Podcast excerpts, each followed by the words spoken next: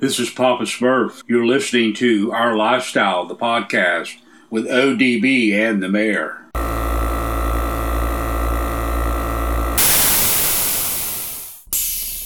Yo, this is Rob Maggi, and you're listening to our Lifestyle Podcast.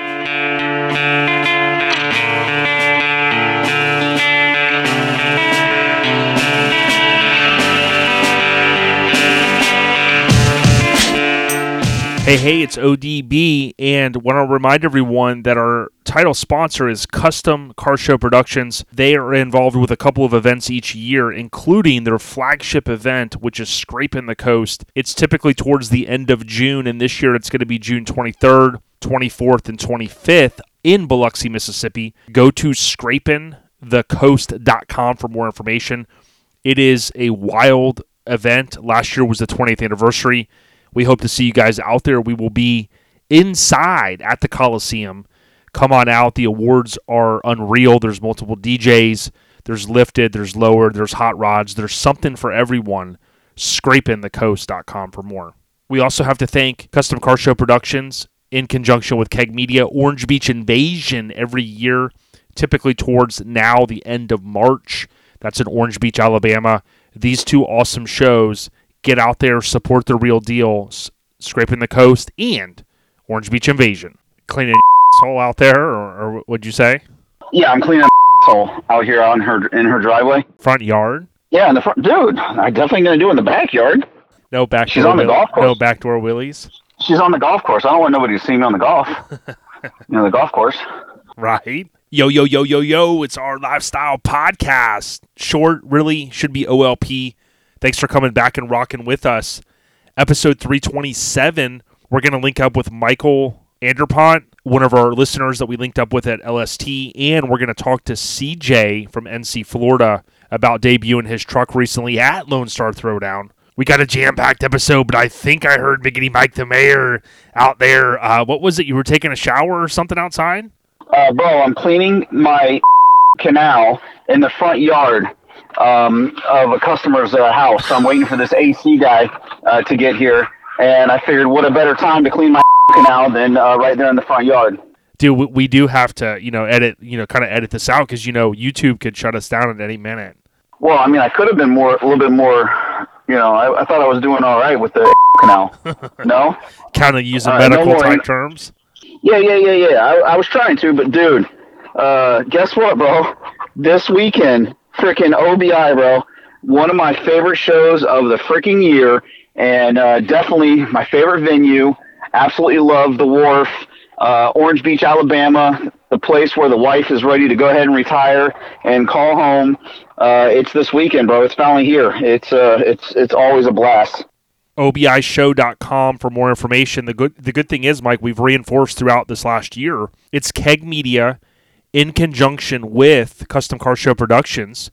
They put on this awesome event and it's free.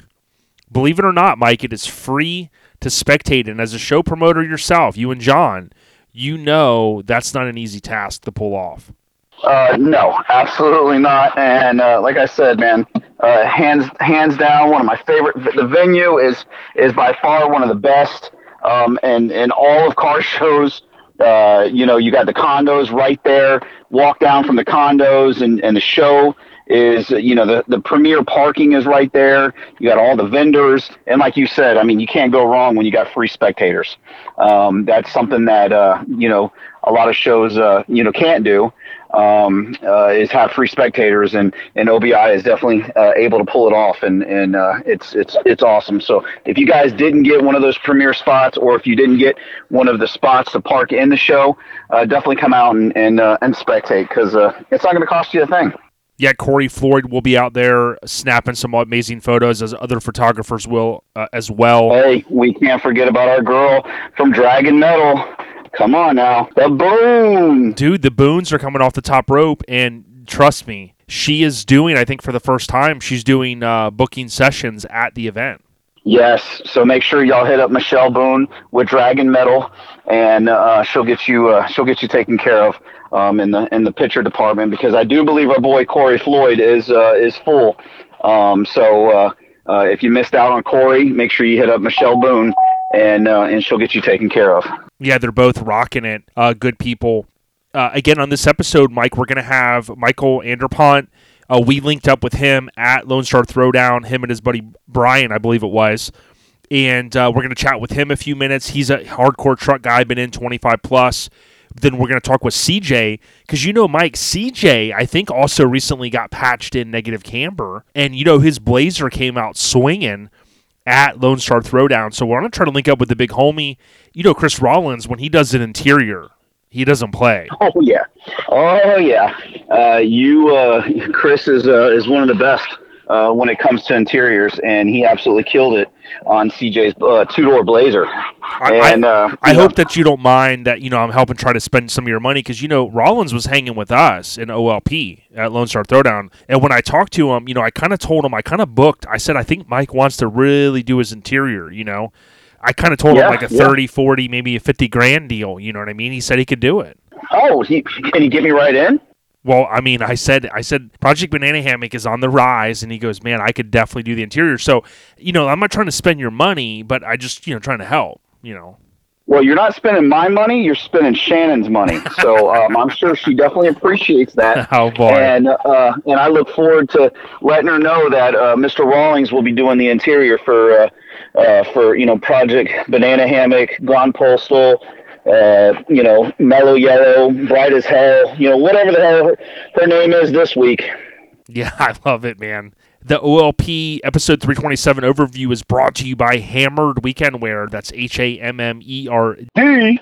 hit them up. They've got some new uh, drops that they recently did. You, you can go to their website and you can pick those up. The Isuzu and the Honda car. I love that they continue to mix it up. Huge shout out to Hammerd Weekend Wear. And remember, this coming December, January timeframe, they're going to have their open enrollment and you can get in with their t shirt subscription. That way, all of these drops are automatically sent to you. Mike, I know you don't have a lot of time because you're getting ready for OBI, but you know I got one question before we're going to keep I think our segment a little shorter. But Okay, I got okay. I got one question for you. Are you ready? Now it's time to get serious. Are you ready, uh, dude? I am always ready, and usually I'm ready to get it wrong. So let's do this. So, Mike, the day of this recording, March 21st, okay? Ooh, Back 21st. March 21st, 1986, dude. Ooh. My top three movies of all time. Not the top three best movies of all time. We're talking ODB's favorite movies of all time, right? There's three movies. Maybe, you know, there's two or three, my top three. A movie came out on March 21st, 1986. That's 37 years ago. Okay. Uh, one of my favorite movies of all time. You have to name the movie and then you can even name the actor. Now, here's the hint, Mike we had the damn actor on our podcast. And I know that's like really giving it away because we haven't had many actors. You know what I mean? We've had Well, I mean, I act like I, I act like I'm a podcaster every time I'm on this podcast. So would that Wow. clar- would that make me an actor? Dudon. I was setting you up for that one, Mike. That one. I mean, we do want you to stay at the post office, just to be clear. You know what I mean? Like, don't. Okay, thank you, thank you, I appreciate that. You know, we don't want you to get hit with fruit or anything like that, like a banana, like a, you know, on stage or something. You know. No, definitely don't throw bananas, please. But do you happen to remember the Colt, dude, the Capital C Colt Classic, 37 years Okay. ago, dude? Well, Because there's here's what I'm thunder in do. my heart, dude. Well, here's what I'm going to do: is I'm going to give you my guess of your top three movies before I even answer this question. Oh, oh boy. And first, first is going to be The Goonies, Back to the Future, and then Rad. Because Yes! all three of those are cult classics, baby. dude, you get a mic drop. Not only did you get five or 10 ticks for driving to LST and oh back, yeah.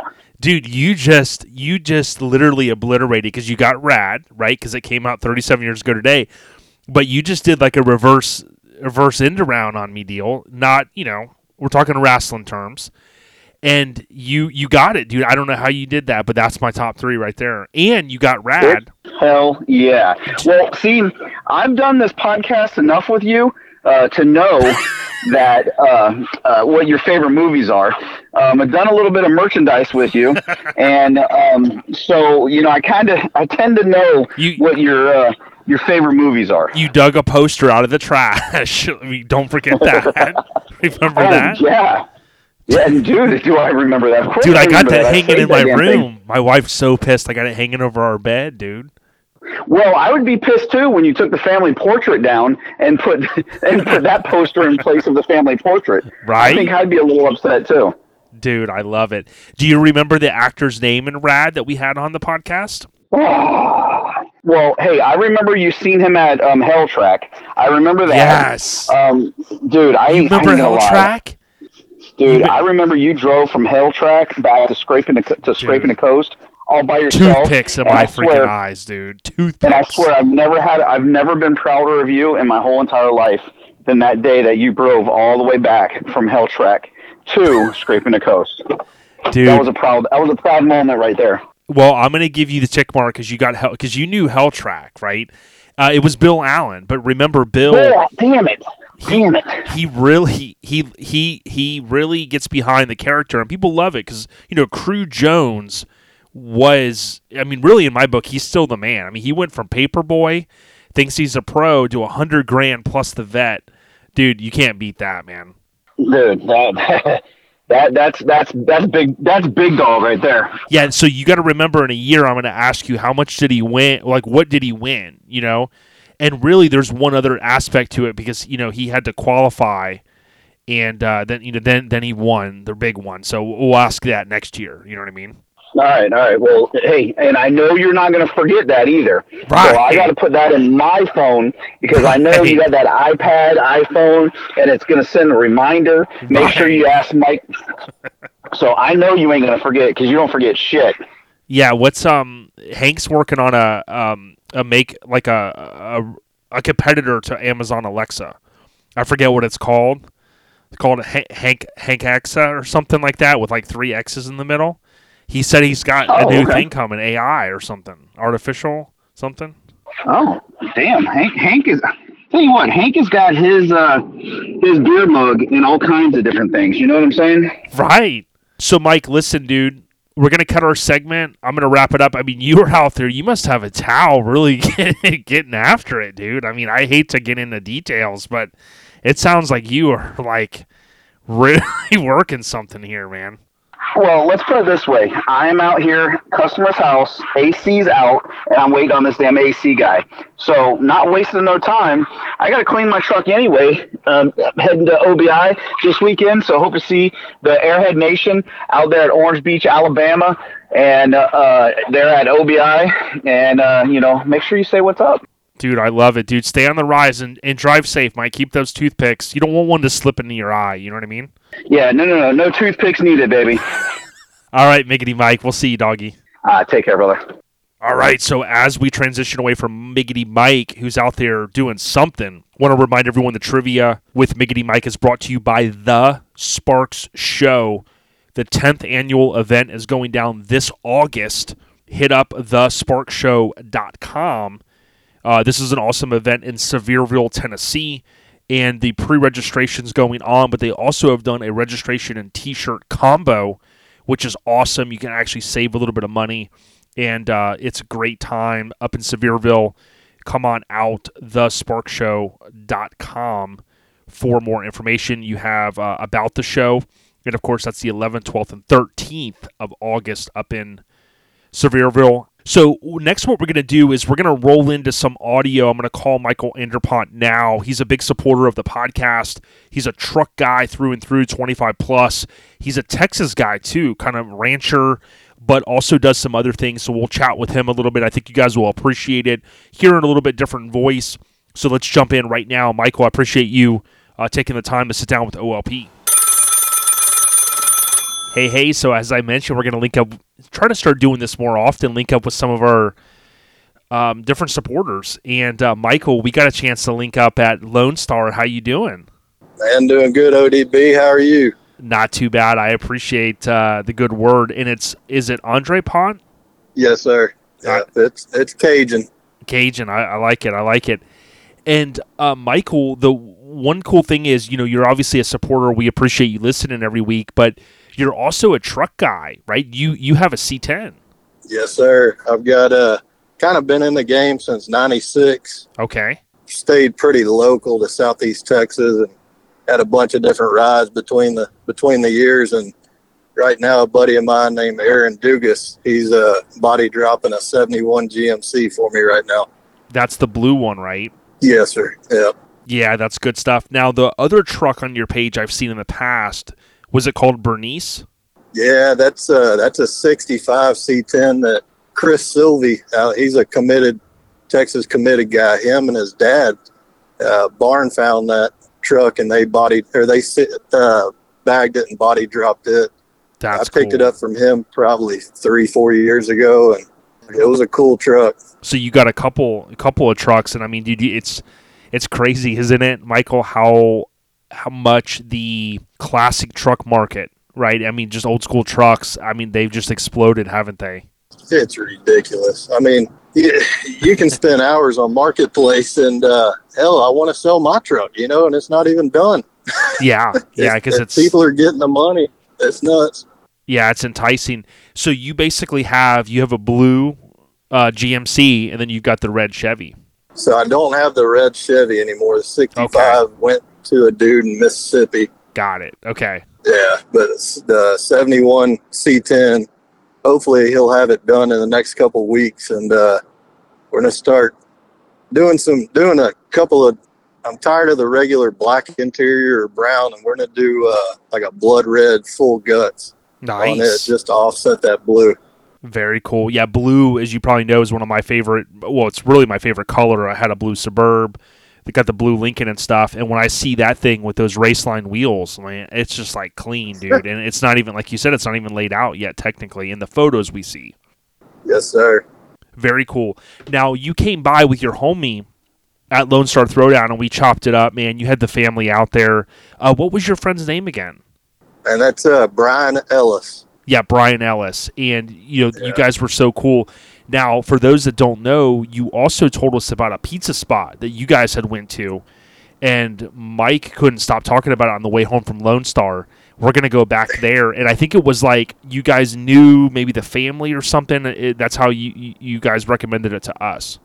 Yeah, so Brian's, uh, I believe Brian's sister-in-law used to work there, and uh, anytime they're near Conroe, they hit them up, and they, treat you know, they're pretty much family. It's a cool little family-owned joint that the quality is always top-notch, and drinks are always cold. Dude, we ordered so many pizzas. Like, our, man, our, we were just hungry, and uh, we took some back. Like the next day, of course, Mike's like, "Throw away the pizza," and I go, "Nah, man, I'm eating this." Dude, it was like lunchtime. I was like, "All right, I'm pizza out now. Let's get something different." Yeah, But it's no good. doubt. Now, whereabouts do you live in terms of where Conroe's at? How many hours are are you away? Man, uh, we're about an hour and a half east, so we live in a little bitty town called China, Texas. That's right. It's I over remember you near said uh, near the Louisiana border. Yes, sir. Got it. Now, when you go to Lone Star, I mean, we know, I know it's cliche. Everything's bigger in Texas, right? We've always heard that. I've always heard that, right? But when you go to Lone Star Throwdown, the the show we talked about it last episode is just crazy with Kyle. Yeah. You, I mean, you as a truck enthusiast, been in this uh, 25 plus years. I mean, you just got to be like me, right? A kid in a candy store. Man, you know, looking back at some of the big shows, like Heat Wave used to be huge, and you know when we were younger, that has not no no way near shape or form the size that LST and, and Ronnie and Radar and them boys put on. And every year it seems to get bigger and better. I mean, it. This year we're walking around. There's a quarter million dollar build. There's a quarter million dollar build, and the quality, it's it's amazing. Yeah, people wait to debut their vehicles there, and it's ironic because we're going to have CJ on this episode. It sounds like he debuted his um, two door Blazer mini Yeah. truck with an insane interior, and what's always been crazy to me is, like you said, the quality over the course of time with with people whether it's parts, it's the craftsmanship, and so many people do wait to debut their vehicle there because it's such a big show. Yes, sir. Yeah, it's uh, well, and then you got amazing vendors. You know, uh, the staff there is phenomenal. The food is incredible. The parking's easy. It's just, uh, you know, it's it's a great show. Good vibes, man. Yeah, and I think both you and Brian, you had the misses out there too, right? The ladies liked coming. Yeah, they lo- they love coming unless it was weather like in uh, 2022. They Right, stay which- at the house last year. Yeah, which we don't talk about, and I think to your point is why this year was so like it just exploded because everybody was itching. You know, it wasn't you know like with the last couple of years, you know, with with the way the world has been and stuff, people do want to get out, but it kind of had this like springtime slash summer really. I mean, I was baking out there. It had this vibe that was just like, dude, come on out. Lots of trucks. There's lots of covered area. There's food vendors. There's pretty much like you could get there right when it opens and you could stay till the end of the day and go, man, my $20 band, I got my money's worth. Oh yeah, 20 bucks to see see all that. Oh, you could spend a day up at the Alamo Customs entrance, man. Yes. All the Holly boys and all. I mean, jeez, it's uh. But you're right. I mean, y'all hit hit the nail on the head on the LSP episode, their coverage episode. It was like uh, I don't, I haven't seen it like that ever. I mean, it was people coming out of the woodworks. You usually get there on, you know, if you get there at ten on Saturday, you can you have free roam of the place. But it was packed at ten. Yes. And I got to throw a shameless plug out for Lonnie and Radar. If you guys don't know, Classic Truck Throwdown, that's, you know, they, they've had this um, good pot of gumbo success, right? All these different ingredients that make up Lone Star Throwdown. So they're expanding the Throwdown franchise, I'll call it. And of course, as you know, Michael, Classic Truck Throwdown's going down June 30th uh, through July 2nd, that Friday, Saturday, Sunday. And that, of course, is going to be the weekend kind of before 4th of July weekend. I know 4th of July this year is like on a Tuesday, but if you think the weekend before that, that's when Classic Truck Throwdown's going down. And you would imagine with the success that they have in in the um, the the enthusiasm of all of these classic trucks, right? Whether they're stock or they're bodied or they're bagged, I would just imagine this next show is going to be uh, pretty crazy too. In the weather, you know, obviously Texas, it's going to be hot, but uh, it should be a good show for everyone. Yeah, absolutely, absolutely. I'm sure uh, they'll draw plenty of people outside of the state. You know, coming back in like they do for LST. Oh yeah. Now you being a C10 guy, um, you obviously are listening to like Ronnie with his Truck Talk Media and all the stuff he's expanded over there. But we got to thank you too because you know often we always reinforce. A lot of us started from mini trucks, right, and BMX bikes and Yes. skateboarding and stuff. But we can't thank you enough. You know, even being a you know an old school truck guy, but you, you still listen to OLP and we appreciate that. Oh yeah, man. Nothing's better than some of the old things we grew up with, and you guys, man. It seems like y'all just bring us back to uh, childhood, brother. I'm telling you, man, it's so fun. And, you know, people often ask, like, why do you do it? And it's like, honestly, like, even if nobody listened, I, I would almost like try to force myself to do it because, you know, when I look at, you know, we think back to the future and, you know, police academy and you think BMX bikes and skateboarding, even though, like, I wasn't good at either one of those two sports, like, it just brings us back to an era to say, you know what? We had a pretty kick ass childhood. Oh yeah. I mean, it was somewhat carefree, you know, and it, it's a shame. I don't think the kids these days are have the freedom to uh, do the things we did. Oh yeah, I I totally agree with that, and it's a different world that we live Yes, in sir. with people having phones everywhere and stuff. And sometimes even myself, I've got to force myself. Which, ironically enough, at Lone Star, I think I did with with the cell connectivity that was like you know brought to a halt, right? Because there's so many people. It, it allowed for me just to kind of live in the moment. You know, we were chopping it up, people were coming by, and it wasn't like, oh my god, I got to post this video. Like I just pretty much knew. I told my brain, dude, there's no internet. So just like live Yeah. in the moment. And I tell you, uh, every year I, I try to, and you got to take more pictures of the trucks, take more pictures. This year I, I had zero of the trucks, and I had a couple selfies with with you and I. yeah, and Brian. yeah, that was it. yeah. And you left, and you were just like, dude, you know, you had a great time, and I think that's the cool thing. It's like I'm trying to force myself now even more. Instead of telling the family, well, no, you know, I got to do this or I got to do that. It's like just kind of live in the moment, you know. And and Hell yeah. if nothing else, I mean, hell, we made it through our childhood without camera phones. Like we'll be fine, right? Yes, absolutely. Hey, you know the best thing about LST What's that? is uh, we own a ranch down uh, Highway 105 which is out east of Conroe. Okay. And so uh, we'll we'll leave Sunday morning, head back to the house, and we'll sit on the side of the road and watch all the the show trucks head back east. Yeah, buddy, like the good old days, man. Oh yeah, yes sir. Now, I forget if we talked about this because I had a lot of conversations at the show. Being kind of, you know, you just hinted, you know, being a rancher, right? Being in that business. It's so funny to me because I don't watch a lot of TV. There's some shows I watch and stuff. But lately, you know, Kevin Costner has had this successful show, and I think it has the right ingredients. And I often Oh, think yeah. someone that's in the business, you probably look at it and you cringe at a lot of it because it's like Hollywoodish, you know? but people, what's maybe one thing people don't realize about like the ranch life, like as a rancher or whatever your role is there? Maybe what's one thing that would surprise them about what you do for a living? And uh, honestly, it's it's the work. I mean, it never stops. It's a different kind of stress. Mm-hmm. You know, I mean these these animals can't feed themselves or protect themselves for the most part. So it's it's rewarding, but it's it's long hours, man. It is. It is. And people, I know this might sound weird, is like when, you know, when I see, like in Florida, you know, you, you see cows, right? You see cattle and you kind of just go, hey, cattle's there. They're eating grass and, you know, they're just there.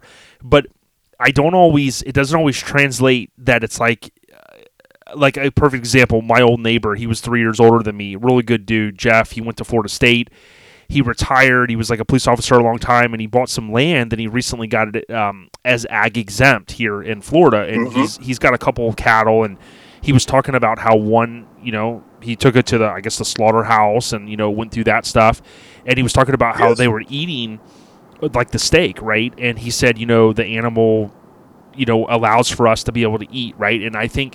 It, that might be a basic concept, but for me, I don't always think when I see cattle on the side of the road that hey, that's that's how we have hamburgers, you know? Yeah, that's substance, right? Yeah, yeah. So it's Yeah. it's and people forget too. You know this is the backbone. Uh, today, I think that we're recording. I think it's actually National. Uh, I don't know if it's Farmers Day. There's it, there's a day today. I watched the video today where it was like you know because here in Florida we got the strawberries and all that stuff. But the Yes. backbone really of what we do as a country, right, and how we feed everyone and stuff is is the farmers, the hardworking mofo's like you out there, man. Yeah. Well, uh, unfortunately, this is my side gig. I have a real job. Okay. Uh, uh, I basically repair uh, industrial gas turbines, power generation turbines. and- Ah. Okay. and we have this ranch on the side. So it, it makes for longer days, but and it's you know America was built by hardworking ranchers, farmers, uh, trade skilled tradesmen. Yep. You know, Yep. People Yeah, forget so tobacco was the I think the main export when the country yeah. was was founded. You know. So, yes, sir. but uh, It's you know it, it's cool. It's we try to do as much as we can to uh, feed ourselves and our family and friends, and and try to be self sustainable as much as possible. So. very cool. Yeah, very cool. Now, if people wanted to find you, Michael, on uh, on the old IG, why don't you give out your IG, man? Yeah, on IG it's AF underscore ranch. And uh, there's gonna you'll probably be uh, surprised at all the different crap that goes on that page. It, it sounds Yeah. like it should be pictures of cows and sheep and stuff, but it ain't. Yeah, and what was cool is there's the, uh, the I think it was armadillo, the tattoo. Yeah, There's a little Oh, bit yeah. of trucks. You know, there's some hardworking American dudes out there hustling. There's some cool hot rod type vehicles, and uh, yes, sir. like I said, Michael, it's Eh. it's cool to, to link up with link up with you. Why don't you give a shout out to the misses and it was your it was your child that was there in the wagon, right? Oh yeah, so it was uh, it wasn't ours, so Okay, we don't have any kids, but yeah, and uh, but man, uh, she lets me do a lot of things. Her name's Suzanne. She's on IG, but she's like Yeah, doesn't low, post and yeah, low you know, down, low key.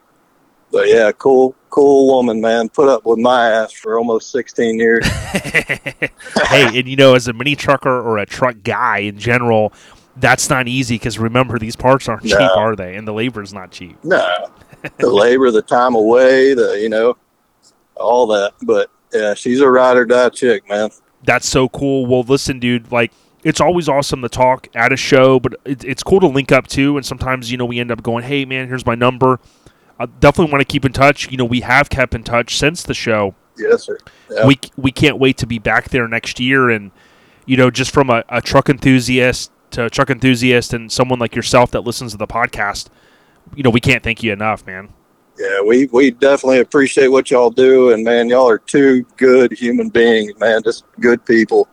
So uh, we hope to meet up before the next LST, brother.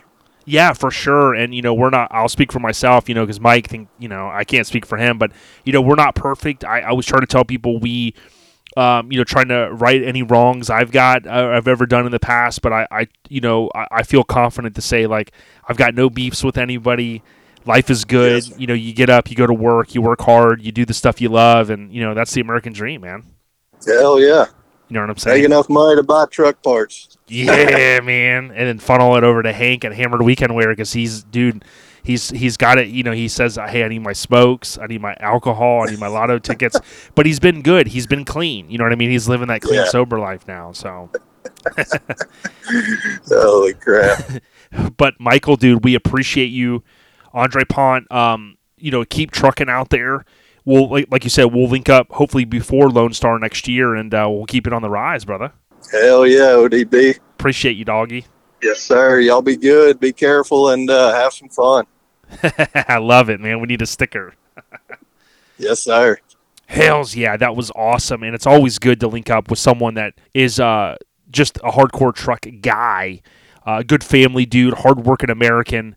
Uh, it's it's just a great thing. So again, thank you so much for coming on. Uh, next, uh, the general update. So Miggity Mike, we heard is going to OBI. So I know some of you guys are going to be disappointed. I am not going to make the event this year. Um, I actually had to end up canceling my trip, and I'm just going to end up having to take care of some stuff here locally, uh, family type stuff, and nothing's bad, so to speak, but trying to get some things done that I need to, and it just isn't in the cards this year to make it. So uh, Mike is going to send us some photos and videos, and we'll make sure we post them. It is one of the best shows. Um, I really want to get my Lincoln out there. I kind of working through some things on it, and what my goal is next year is I'm gonna uh, pre-register for the show, have a great spot there, the VIP deal, and I'm really looking forward to it. So uh, this year, you know, right now we've got kind of some family stuff going on, especially with Maddie, uh, my wife. Uh, it's our it's already a tough month because you got spring break this month. It's our wedding anniversary. It's her born day, and uh, we're just kind of doing some things around that and with Mom Duke. So that's kind of the general update from ODBZ. Uh, brought to you by the general updates is brought to you by Lone Star Throwdown. Uh, you heard us talk about Lone Star Throwdown with the big homie Michael. It's the biggest, baddest truck show in the country. Go to LoneStarThrowdown.com. Set your reminders on your smart devices for August 1st, that 8 1. Uh, that's when the pre registration will open, and no doubt. Uh, I would imagine this year is going to sell out even quicker than the past. That 56 hours that we experienced in 2022 is probably going to be cut down even shorter in terms of selling out 2,000 pre registration. So uh, hit up LoneStarThrowdown.com for more info, and we will see you out there the last weekend in February 2024. God, it's crazy to say that. Uh, the next thing I want to hit upon is so in the title of this episode, Mini Truckin' Culture, I had a good conversation with a buddy the other day, and this is going to tie into something that comes out in the future. And you know, he was like, "Yo, what would be the best episode to talk about mini trucking or mini truck culture?" And it was really a tough answer because you could go back 300 plus episodes, and there's a little bit in each one. Have we really ever sat down and just broke it down? I wouldn't know what episode that is. Of course, in the early days, you know, we had Mini Truckin' 101. We had some of those kind of uh, different titled episodes, but it would be really hard. And for some people, it would be tough to find those. Uh, oftentimes with Apple Podcasts, you can only go back so many. But here's what I would say if you ever go out there and look at Mini Truckin' history, you will find an article that Ernie Macias did. I think it's out on the Motor Trend old school Mini Truckin' website rest in peace, Ernie Macias. He did a write up, and if you go through that, he traces, of course, minis back to the late 50s, which I've said that before on this podcast, right? We know the gas crisis is a lot oh, in our heads. That's where a lot of us, you know, tie mini trucks in the U.S., we bring it back to that point, right? So the 70s brought in those lighter vehicles. Now, as we heard on the West Coast Influence, the vanners of the day were the early mini truckers, so to speak, like custom vans, custom interiors, custom wheels. Uh, the runs that they went to were kind of, in terms of shows, that was the early, you know, truck run, if you will. Then you mix in a Ford Courier, a Chevy Love, uh, you know, a step up topper slash camper shell, biggity boom. You got clubs like Sunset and others that were basically, you know, moving from the van days into the mini trucks, right? Something a little bit more sportier. And I think when you look at that, and then you bring in the mid 80s, you know, early to mid 80s, you, you basically start to have advancements in technology, like with CD players come out 40 years ago. I think it was in 83 the CD player came out, uh, which was 40 years ago. Uh, you have, uh, you know, car audio starts to grow with technology and things like that. Uh, you have parents that are helping get their kids into their first vehicle. A lot of them kind of turn to a mini truck. We've heard a lot of the old school mini truckers from the 80s on this uh, podcast where they've talked about, yeah, you know, my parents were helping me get my first truck. We went down to the local dealer.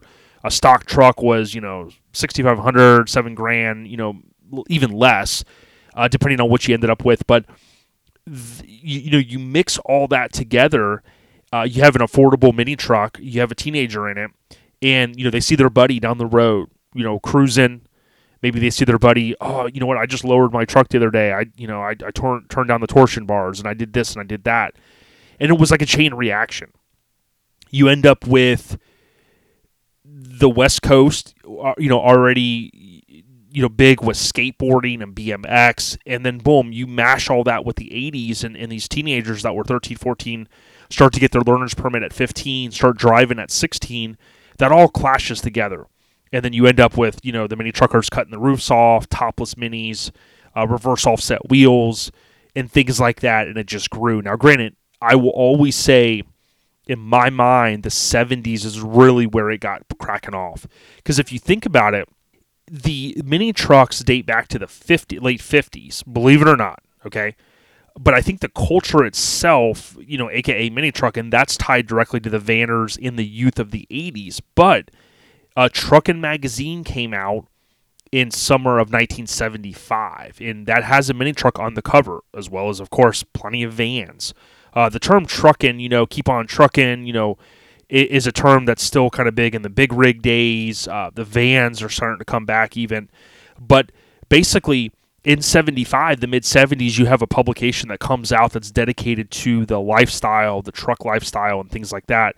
So i really think you know if if summer of 75 there's already a mini truck it's kind of lowered it's custom you know that obviously was built you know by that time. And what you end up with is you know probably 70 71 72 73 you know 50 years ago basically mini trucks really started to explode, you know, in terms of customizing and things like that. So, mini truck culture, I think, is a culmination now in 2023 of a lot of stuff. You know, it's a culmination of trucks, obviously, different styles. Uh, music was a big influence. If you think about a lot of the mini truck reels that you see, a lot of us are picking old 80s songs, right? And things that remind us of those early days, right? And uh, you know the cars that go boom even though it says cars you know that we always pick that song from L'Trimm that ties in the truck. So I, mini truck culture is a culmination of all that stuff. And i really think we've established now over the past almost eight years that the skateboarding and bmx stuff that culture that really boom just mashed up well with mini trucks it brings us back to Mike Dominguez when he was rolling in the 720 with a tilt bed and his bike strapped in. That was one of our first, you know, it was our first shirt with a vehicle on it. And we came out swinging with that. And we had like the front and the back versions. I mean, two pieces of artwork. And it made such an impression that Mike Dominguez owns that shirt, right? But again, going back to the 80s when the guys are starting to ride the ramps like crazy with skateboarding and BMX. And you just had teenagers that were like, how did they kind of rebel? It was like, well, we're going to cut the roof off. We're going to make it topless. We're going to lower the truck a little bit. We're going to throw a tilt bed. We're going to throw the whole um, speaker setup in the bed, right? We're gonna show up to the cruise night and we're gonna have the loudest truck or the lowest truck. We're gonna have our bike in the back, maybe, right? We're gonna meet up with the homies at the skate park. We're gonna take the little van. Or excuse me, the, we're going to take the little truck, like think Tony Hawk on Gleaming the Cube, right, uh, with the Pizza Hut deal on it. So I think that's it. If if he, um, the person I'm talking about, we'll talk to him in the future. If if he directs anybody to listen to episode 327, mini truck culture, and this episode with CJ, hopefully you guys will get to this segment and go, okay, yeah, pretty much, you know, summed it up. It's hard to really tie it back to that because remember, I started reading Truckin' in the early 90s. Still have my first issue circa 92, 93 and reading Mini Truckin' shortly after that. But it's crazy to think even then that you know trucks had been around for already 20 years, you know, give or take these custom trucks. And going back maybe even a little bit further, but you had people that were customizing these trucks like Starbuck and Santini and Bob Hayes and so many other people they were modifying these trucks and painting these trucks and lowering these trucks and doing body mods and things like that all back in the 70s into the early 80s. So I think there's many different ways to spin it, but I think th- what I just covered is really what most of us have kind of heard. And if you want more on this topic, please go to minitruckfilm.com. That's minitruckfilm.com. You can buy the West Coast Influence now that's a Blu-ray or DVD, and uh, Radar spent his own money to produce this documentary-style film on mini trucking. So uh, if you want to hear from some of the true OGs and the people that helped get us to where we are today, go to minitruckfilm.com and place an order. I think that's the best way I could sum it up. The people from the 80s, the people from the 90s, and even the 2000s they carried this, right? They took it to the next level. We've talked to so many of these guys like Gendro and people that said, hey, air shocks are cool. Let's put an airbag. Okay, that's low, but let's body drop. That's cool, but let's stock floor body drop. That's cool, but let's one, two, three, right? So we're going to continue to see where this thing leads us. But at the end of the day, I think when you look at the hot rod scene, guys that didn't really even want to bag their stuff in the late 90s, early 2000s, now you can't go to SEMA without seeing bagged and bodied, full chassis, you know, roadster chassis, Jimmy's running customs doing the damn thing. All of that, a lot of that stuff really came, and people don't, they're never going to believe this. A lot of it came from the mini truck world. It really did. And you could say, I totally agree, like Boyd drove a lot of stuff from the sport truck segment but when you mash the sport trucks of the 90s, you know, late 80s, 90s, and you mashed it with mini truckers pushing the limit with bigger wheels, going lower, body dropping. Now body drops go from mini trucks to full sizes. We, you know, talked to R Customs in the past, Rick Bentley, and you know Gendro, and all these different guys that were doing this stuff at the time. And then you get crew cut, you know, body dropped, and you get all these different trucks built again where where we are today thanks to a lot of those people carrying on what the vanners and the mini truckers of the 70s started. So that's it. That's all i got to share on that topic. Minitruckfilm.com again pick up the blu-ray or dvd okay uh, so next we got odb live and uncut. And uh, this one is a kind of a fun one. Social media engagement. Everyone is entitled to their own opinion but what does get old is constant negative comments. I can see, like even me, I, I'm, I love social media because I love sharing what we do, but man, it gets hard to constantly see negativity. And the good thing is, lately on the OLP page, I haven't seen that much negativity. You know, it's someone throwing their opinion here and there, and that's like perfectly fine. But if you're trying to grow your social media, you you know this, and you or if you don't, you should that you know in, engagement is the key word, right? You want people to engage on your posts. On my Lincoln Addict page, for instance, I post stuff, and even if I don't ask what people's opinions are, like I'll just post a car and say, "Hey, check out this car." It's negative, negative, negative. Now, not all the time but a lot of times it is. You know, why lower this car? They ruined the car. Why would they put an LS engine? You know, it's like that constant stuff. Or like if I post a car for sale, there's no way you can't go for this much and then the next day i post five cars that went for that much right but it's just it it, it it's just negativity and that's something like as i've gotten older i try to get rid of that negativity and when you're running a social media page again you don't want to block the haters right because you want that engagement but something that i'm going to tie this into is i'm trying to kind of live that ted lasso life you know that positivity that's what 98 99% of me has always been positive you know i had my moments and i've tried to get through those but often i see some effed up stuff and i still just keep scrolling I, have learned to like even if I see stuff that I'm like, oh, I don't like that. Why would they run that wheel? Why would they do that interior? Why would they do that? I just don't engage on it. You know what I mean? Now I want you guys to continue to engage with OLP, right? Keep me honest, right? Or keep me keep me straight. But just do it positively positively, and that's what I'm continuing to see. So I thank you guys. If you go back, I'll give you an example. If you look back at some of our reels on uh, Instagram, there's a reel that I did at Lone Star Throwdown, and it was the tilt cab truck. And this truck, I happened to be at the right place at the right time. He was kind of swinging that thing around, and for once, uh, I haven't done. You know, usually I put music to a reel, but what I ended up doing was I just let it roll with the w- w- with the the engine sound. And the guy was trying to pull in. I think maybe he had just blown a line or something. He he was having an issue. I get out of the way it has 192,000 views on that one, 13,000 likes, 5,000 shares. For our page, that's a lot. Okay, our page, uh, you know, we we get a lot of love, but we don't. We're not up there with those type of numbers on a weekly basis in terms of one post. Now, cumulatively, yeah, we're a few hundred thousand a week, a month, all that. But when you look at the post, you know, there's a lot of good. There's a lot of good comments on there. You know, it's definitely different.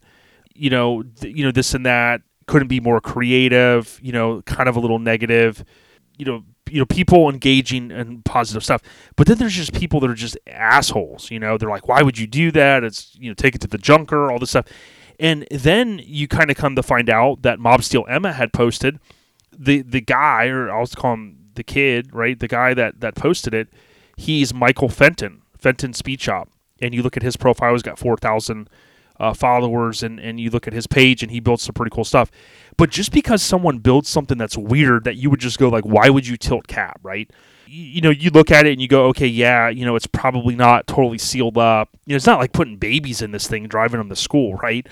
It's something that showcases a lot of engineering. And I think the one thing that I would say to take away from this ODB Live and Cut is something I learned a long time ago is if you see something at a show and it's not your cup of tea, I guarantee if you spend a couple minutes, you'll find something that's like, man, that's pretty cool. That's a cool chassis. Damn, that motor swap looks pretty awesome. This and that. He may have done this just for the attention that it got, but we've seen people do that all the time with clickbait. That's how often these pages grow. I see people they do these all these stage things on their Facebook to or, or YouTube to, to, grow their channel. You know, they do these certain things, and th- this guy may have said, "Hey, let's build the what's the craziest thing we can build." Uh, we're gonna have OLP talking about it. We're gonna have everybody at the show talking about it. You know, this and that, and he did it. You know, it's a cool patina truck. Not everybody's cup of tea. I totally get it, but bottom line is just don't don't be negative on everything. I, I just try to say, hey, if it's if it's something that I don't like, just keep scrolling. I mean, how hard is that? Uh, don't be a troll. Don't be a troll.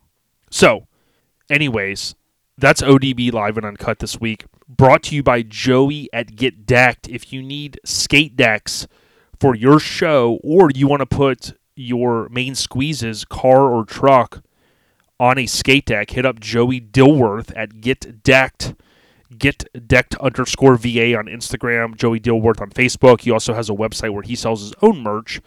We are getting ready to do a re up with him for mini nats, and we're going to have some skate decks, some sought after ones that are kind of hard to get from our OLP verse, as I call it. And um, so I would recommend if you want one of our skate decks, come by Thursday, early, early, early Friday before they sell out. But Joey at Get Decked, we can't thank him enough for what he does. Okay, uh, next, we got the scene updates, and this one was a big one. If you follow SEMA on Instagram, or I'm sure via email and things like that, they made an announcement where they said mark your calendars for November 3rd and 4th. SEMA Fest is coming to Las Vegas Festival grounds. What is SEMA Fest? A high octane automotive lifestyle festival open to the public. Enjoy live music, freestyle motocross, drifting competitions, and much more. If you think SEMA ignited, uh, that was the way to kind of get everybody from the convention center over across the street so they could start tearing down what they have to in there. And SEMA Ignited has been a cool thing. It seems like they just let that kind of die out. I know Chip Foose was involved with that. They have an official SEMA Ignited Instagram. They didn't really post anything. That kind of turned into just a cruise, which I participated in thanks to Brandon Burrell. That was kind of a bucket list thing. I got to ride out in Cranberry a few years ago, and that was a lot of fun. Cruising from the convention center, you've got everybody there from media wise taking photos, and then you cruise across, and they've got this big cruise thing, and then boom, it was over. Now I don't know how long SEMA Ignited's kind of been done. I don't know if the COVID stuff they just ended up switching, you know, or what they did. But bottom line is SEMA Fest. This is going to be cool because I think what we've continued to see from people that go to SEMA every year is they seem to say that the there's companies that are pulling out. There's also spectators and and just uh, enthusiasts that are that are not attending.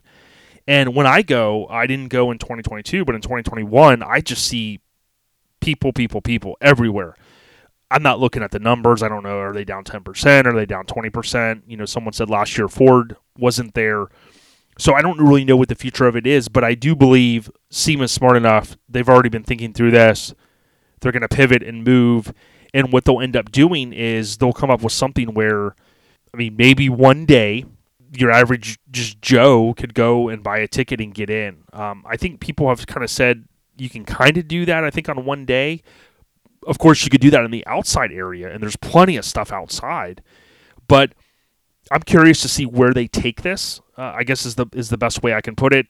I just know that you know with any any business that you're running, if your numbers are down at all, or your vendors or participants are down, you know the, the upper brass, the top brass is going, hey, what are we going to do? And you know this seems like a step in that direction to the question of what are we going to do. You know they're trying to kind of open things up, maybe get more people there.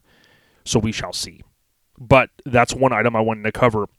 Uh, here's another cool one. Uh, so I'll mention this. Shannon Bullis would love to get him on the podcast in the future, but he had a flea market find, and he had a good couple of big, maybe two, three stacks of mini trucking and trucking magazines.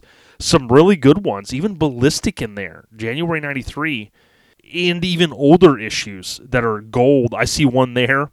Baddest of the baddest on the block. That was where my truck was announced as the 2013 mini truck of the year. Uh, so, I mean, he got some really, really good ones, and uh, it's cool to see these magazines still turn up from time to time. Jasmine Green, former guest, and of course, she won our 2022 mini truck of the year down under. She had grabbed, she said, a few photos of the stout before chopping it up. I'm telling you, man, some of these ladies out there, like Jasmine, they're running circles on people, and I mean that in a good way. She is a hustler. She's always out there, uh, just coming up with crazy stuff, and uh, I love seeing it. So, uh, big ups, Jazzy. Keep doing what you're doing, and uh, we'll have to find a way out to smuggle that award over that Welch's Chop Shop did for us for your 2022 Mini Truck of the Year award. Danny St. Gaudens, G A U D E N S. I know he's a supporter of the podcast. I appreciate uh, that Danny, and he has no regrets. He said, honestly, never thought I would own another Mini, but when the opportunity came up, I couldn't pass it up. The truck has always been one of my favorites, and I'm happy to say that I now own it. If you know me, then you know that I'm a Toyota guy. This uh, truck is absolutely perfect, and it's an awesome Toyota. So, uh, got some famous lineage there with that one, and uh, really, really awesome. So, I'm happy for Danny. Uh, would love to see the truck. I don't think I've ever seen that one in person. It's a nice one for sure. Uh, Terry Lane, she was one of the models on a previous uh, cover of Mini Truck Magazine. Uh, she has given us shout outs in the past and love following her on Facebook. It's T E R I Lane. She said, not a bad start to the day. Good guys, Lone Star Nationals, Texas Motor Speedway, chilly start, but the sun is out and warming up. Uh, she was out there with their C10 and uh, pretty cool stuff that she's hardcore mini trucker at heart, but a truck enthusiast, no doubt.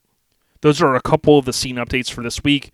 We'd like to thank Garage Gear Clothing for the continued support. Go to garagegearclothing.com and place an order. They have free shipping on certain orders, uh, depending on how much you spend. They're also going to be at Mini Nats, Garage Gear Clothing. They've got a cool amount, a cool array of merchandise, including mini trucks, full sizes, sport trucks, hot rods, you name it. Garage Gear Clothing, good people.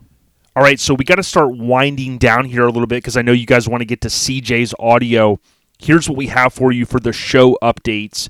And uh, I would encourage you guys if you go to our lifestylepodcast.com. On the left, you're going to see official OLP show calendar. Uh, click on that and then tap where it says, or tap or click here to subscribe. And it's going to ask, do you want to subscribe to our iCal? Uh, you can go out there and you can subscribe to our digital calendar. Now, I have spent some time and I've went through and I've added shows to the calendar. If you've got a show for whatever reason that I may have missed, I you know, or something, email me our lifestyle podcast at gmail.com. You can click the email option in our Instagram bio. Please email me and put something in the title, you know, or the subject, uh, you know, what the show name is. And, you know, again, I know Ronnie said this years ago, but you know when you're you know you have multiple platforms it's really tough to keep up with everything because there's a lot of messages come in there's spam stuff there's this there's that. So you know it is easier at least for me if you can send it through email and we'll make sure that uh, we get it added there. Now i do go in uh, to icloud. I've been trying to go in once every couple weeks or as i see something on instagram that maybe I'm like, I don't know if that's on the calendar. And I've been literally adding things. Uh, so, what we've got this weekend is we've got Altered Metal, Orange Beach Invasion, as you know, we talked about earlier, and then Forbidden Fantasy. That's going to be out, of course, on the West. So, some of you are going to be out there. Uh, next month, we got Southeast Mini Truckin' Nats. That's the 21st, the 22nd, and 23rd. Uh, you'd really have to be unplugged to not know what Mini Nats is, but just trust us. Come on out, get an armband. We'll hear from Jay Bell probably next episode as we start to move into April. Uh, and kind of you know understanding you know what are the key things that people need to know about this mega event in Maggie Valley, uh, North Carolina. So uh, from there, two weeks later is going to be keep me honest here, battle in Bama. So battle in Bama, I know that um, that kind of causes me to scratch my head because I think that they've kind of shifted a little bit uh, over the course of time, and they are now on the weekend of the fifth, sixth, and seventh of May. So May fifth, sixth, and seventh. Uh, Cinco de Mayo, right? Is that weekend? So uh, you know, Craig and team they have an awesome event going on in uh, Alabama. Battle in Bama, obviously. You can find more information out there on social media. Facebook. I think he still goes live and does a lot of that stuff. A couple weeks after that, so literally two weeks later, you're going to have Relaxing in the Park. That event, uh, pre registration is going on. And then Mike and I, we are going to be hunkering down at Made of Steel show. So we have linked up with Made of Steel. We want to highlight the show as much as possible. It's been around, I want to say this is maybe the eighth annual. Uh, that's going from a quick memory. And um, Made of Steel show is in Dover, Florida. So certainly, if you can come out and you could support the show, uh, Sydney Washer Road here in Central Florida, May 19th and 20th. It's a Friday, Saturday. Uh, first 100 pre-registrations will get a free T-shirt and free food provided by Collins Lemonade on Friday night. So they've got kind of that Friday pre-party hangout. You know, it's a little cooler, and then of course Saturday is always warm but there's a, a lot of awesome uh, vehicles that come out to this event. There's also a covered area. I think they were doing some expansion last year. Someone mentioned there's also AC spots, so many of us congregate in the AC. We chop it up. We talk the old times, good old days, and whatnot. So, madeofsteelshow.com. They're on Facebook. They're on Instagram. uh, come on out and uh, we're going to have a good time. We will be there. I know Severed, Florida, we're going to come as hard as we can in terms of that event. It's going to be good. After that, there's an event that I added, Slam Jam. So if you're anywhere near uh, Tennessee, McMinnville, McMinnville, uh, there's a show going down the 26th, 27th, 28th. That's called Slam Jam. I believe I have that correct. I added that one to the calendar. Uh, in June, we have Scrapin the Coast. I mentioned at the beginning. So Scrapin the Coast is the 23rd, 24th, 25th. Our title sponsor, and uh, we'll be out there in Biloxi. Classic Truck Showdown is the 30th of June that goes into then July 1st and July 2nd. That is the weekend before 4th of July. Okay. Uh, then the the next well, when I say the, the, weekend before, what I mean is that weekend is kind of Fourth of July weekend because you got the thirtieth, you got the first, you got the second that weekend, right in Conroe, and then you have the third that I'm sure a lot of people are going to take off or maybe have off, and then July fourth is the fourth, right? So make it a long, You know, whether you're taking that week off or whatever you're doing, you can obviously go on out uh, to Classic Truck Throwdown. What they've reinforced to us is keep in mind, even though you hear the term classic car or you hear the term, in this case, classic truck, it's vehicles 25 years and older. So, you know, we're in 2023, so we're talking, you know, 98 is 25 years old, right? So I believe it's vehicles 98 and prior is what they're going after. But you guys know same bat time, same bat channel in terms of the venue in Conroe that they have uh, Lone Star Throwdown at. The weekend of the 7th, 8th, and 9th of July is Southern Tradition. We're going to be up there. Uh, fingers are crossed that I'm going to make it to that one. Uh, I'm planning on going, and I just love the venue. Southern Tradition's a great show. And then Camp and Drag is the 15th, the 16th, and 17th again of July. So I know we're kind of within our normal scope because we're talking now, eh, we're almost in April. So April, May, June, that would be three months out, and then we kind of sprinkled in July there. So if there's something I'm missing, let me know and I'll add it. And again, you can subscribe to our digital show calendar. Go to ourlifestylepodcast.com on the left side. For some reason, it doesn't always work with Android. Give it a try. Um, if worst comes to worst, send me an email, ourlifestylepodcast at gmail.com, and I'll send you the link uh, I don't know why it's sometimes tough to, to get that link out um, the way I try to. So, uh, those are a few things going down. The show updates brought to you by Made of Steel Show, which I just mentioned. Come on out. Again, join us mid May in Dover, Florida, madeofsteelshow.com. It's going to be awesome. And again, it's a Friday, Saturday. So if you're local or in Florida, you can head out Saturday night or hang out uh, and then leave Sunday morning. You don't, you're not going to miss anything because the show is not on Sunday. Okay, uh, the next the podcast update. So we had this one's this one's quick. We had just a record pre-sale of hats, shirts, tank tops, and all that stuff. If you want to get in on um, some of the new Mazda merch that we hinted at, go to ourlifestylepodcast.com. Any of the few extras that we ordered those quantities are going to be out there. So you're not going to be able to get a tank top. You're not going to be able to get a hoodie or a zip up because, again, we're not, at this point, we're not ordering extras of those. It's just a little too tough for us as kind of the small organization that we are. But if you want one of the mini truck and retro hats, if you want one of the t shirts, one of the stickers, the banners, I think we did a sticker pack only. So it's three stickers. Visit ourlifestylepodcast.com. We can't thank Steve enough for allowing us to put his Mazda, the topless Mazda. Now, keep this in mind, it's not officially named Welcome to the Jungle. That's the OLP verse name for this merch. I know a couple people have hit me up and they're like, hey, there was a Mazda that was technically Welcome to the Jungle. Again, definitely no disrespect um, to anybody else. It's just that was in my mind. It screams Welcome to the Jungle. And it kind of tied into what I wanted to do with the themed OLP logo that appears on the front. So, again, hit our website up. We've got plenty of sticker packs and things like that that you could pick up. And the the mini truckin' retro hats, right? Pan homage to mini truckin'. Those things have sold like wildfire. So we can't thank you enough for the support by you guys supporting us and the ladies. That allows for us to go do more and more and more. and we couldn't do it without people that support the cause. So thank you guys very much. The podcast updates brought to you by Graphix Mafia. If you need stickers or decals, maybe some light design work, or you want to take an old sticker or old decal and re up and, and get more, uh, visit Graphix Mafia. That's G R A P H I X. Mafia.com. Hit up Buddy or Ryan. They will take care of you. Good people. They're on Facebook. They're on Instagram. I believe they're also on TikTok. Okay, last but not least, Airhead Nation updates. And we have a couple here that I want to share, and I'll go through these fairly quick. And then we're going to roll into CJ's audio in just a moment. Again, repping NC Florida. Good dude.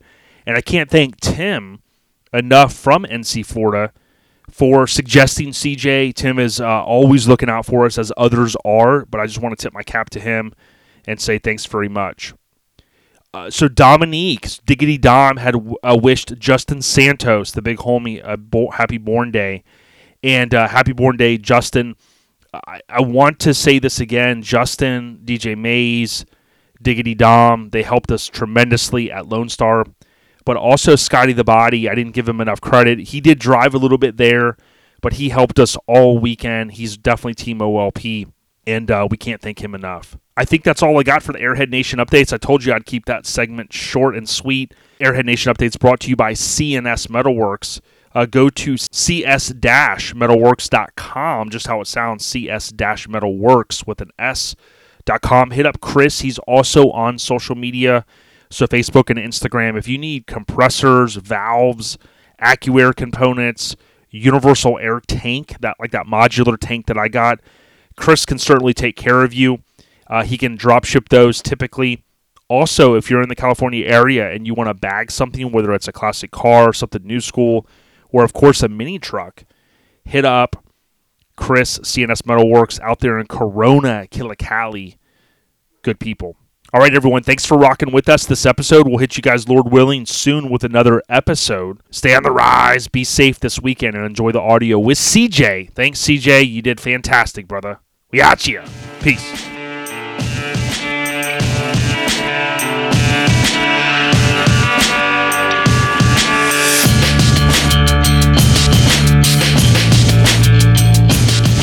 Hey, hey, so I'm super excited to talk with CJ Fayet. Uh, CJ, man, tip of the cap to you. How you doing? I'm doing good. How, how about yourself? Really good. I appreciate you sitting down here with us, man, to talk a little bit about trucks. Appreciate uh, having me on. It's uh, been a, a little bit crazy for me lately. Oh, yeah. With uh, bringing this truck out. Yeah, I'm super excited to talk about it. Um, why don't you just share a little bit of information about yourself, like kind of where you grew up? Um, are you from the South here? So originally, I uh, was born and raised in Virginia on the coast at the beach in Virginia Beach, and then my dad was in the military, so I kind of moved all around after that. And uh, eventually, I joined the military too, following his footsteps. Joined the army, did that for about ten years, got out, and I ended up in Georgia and uh, so that's where I really got into the mini truck world. Once I got down there and living in Georgia, a couple of the NC Georgia peeps out there. So uh, Robert Robertson, Brian Beatty, Dennis Ricks, and all those guys up at the uh, NC Georgia. And then uh, from there, work brought me down here to Florida, and this is where I am now. So very cool. Very cool. Well, thank you for your service and to your dad as well. I mean, that's that's a huge commitment, and not everyone can do it. And uh, certainly, you know, so we salute you for that. Appreciate it. Yeah, no, no doubt. So, like, circa, you know, back in the day, like, did you feel like you were a teenager that fell in love with mini trucks, or did you just end up linking up with some good people that you named, and you were just like, man, I kind of want to get into this too? No, so I was kind of into mini trucks from a uh, teenage. My first car was a it was a piece of crap. Man, that thing was a it had a it was a Ford Tempo and that thing was always broke. And luckily for me, that car broke good. And I was went out and started looking for a new tr- a new vehicle to get. And I still remember the first mini truck I ever saw. And I'm 16 years old at this point, and uh, it was a Mazda or Nissan hardbody, and it was lowered and had a uh, paint. It had a blow through in the back and the back was like the interior was all velvet and it had the wire wires on it and I was like, man, that thing is awesome. And my, my dad was like, nope, you're not getting that.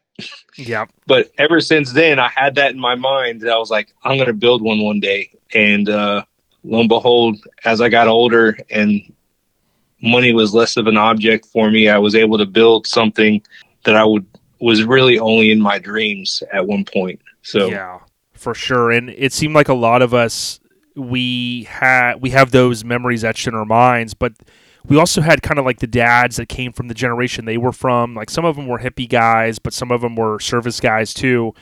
And they didn't maybe understand like when we wanted something wild with like the crazy interior, lowered, the wheels sticking out, you know, reverse offset and that kind of stuff. I remember my dad when I first was kind of telling him what I wanted, he probably was like, "Man, this is kind of weird," you know. But we stuck with our dreams, didn't we, man? yeah, for sure. My dad thought I was crazy wanting something like that, and then, but now he he sees the the truck, the Blazer, and uh, he's like, man, that's amazing, and he's uh super proud of it. But back then, he I guess he it was just a little bit different for him. Yeah, yeah, it was same for for me and the situation I had, and yeah, I appreciate you sharing those details. Now, when we were on the way to Lone Star Throwdown, Mike was talking because we had that like epic six hour delay craziness. Everybody knows about that. I'm not going to beat a dead horse, but we were talking to the guy. Well, they they were primarily. I jumped in the conversation a little bit. The place is it auto? So you got to help me out here. Auto Extremes is that was that the main com- or you know as we kind of talk about your Blazer. Uh, talk to us about the, the shop that was the primary shop behind it. So Auto Extremes, they're in uh, Atlanta area Okay. and uh, Conyers. I'm really good friends with the owner, uh, Robert Robertson, hmm and uh, we had started talking way back, probably in 2011 uh, timeframe, about doing this truck. And I had originally, uh, I brought him the truck way back then, and then life happened, and so everything everything got put on hold. Um, and so, and it wasn't until I think it was uh, 2018 when life my life got back on track, and uh, we were able to actually start moving along with the build again. So uh, those guys were awesome, and every every point along the way, uh, Robert is really good with uh, the good idea fairy, as I call it. and he was like, I would say, man, this is what I want, and he would come back with me with, well, what about this? And I'm like, that sounds really cool. Little did I know there's a bill involved with that too, but right, I- right. I we we ran with it, and uh, and he'll even tell you that I bitched and moaned the the entire way, uh, every bill I got, but we still uh, we made it through, and uh, those guys did amazing fabrication work, amazing metal work, from the building the frame to uh, building uh, the we we had to to think ahead when we were building it. So when we we even thought about we wanted the back seat in the truck. So in order to do the put a back seat in the truck, the links the link uh, the four link needed to be lower than a regular because uh, the way it had to move and everything. Yep. So that way the floor could be lower. And so thinking about all that stuff way ahead of time back when we first started building it and then it didn't make sense then but in the end when you see it all put together and flowing as one it totally makes sense thinking the way we did because when he wouldn't even start until i bought the wheels first he's like Ah. nope gotta buy the wheels first and i was like we bought the wheels and we built literally everything around the wheels Very cool. Yeah, you know, it's amazing how really good high end builders, people that just love what they do and they know their craft, they're thinking those three, four, ten steps ahead, if you will, to be able to go, well, hey, if you want to do this, we need to do this and this and this. And not everybody, you know, it's no slight against people that can or don't do that, but not everybody has that mindset. You know what I mean? Yeah, for sure. And uh, in this case, this wasn't the first time I had built the truck.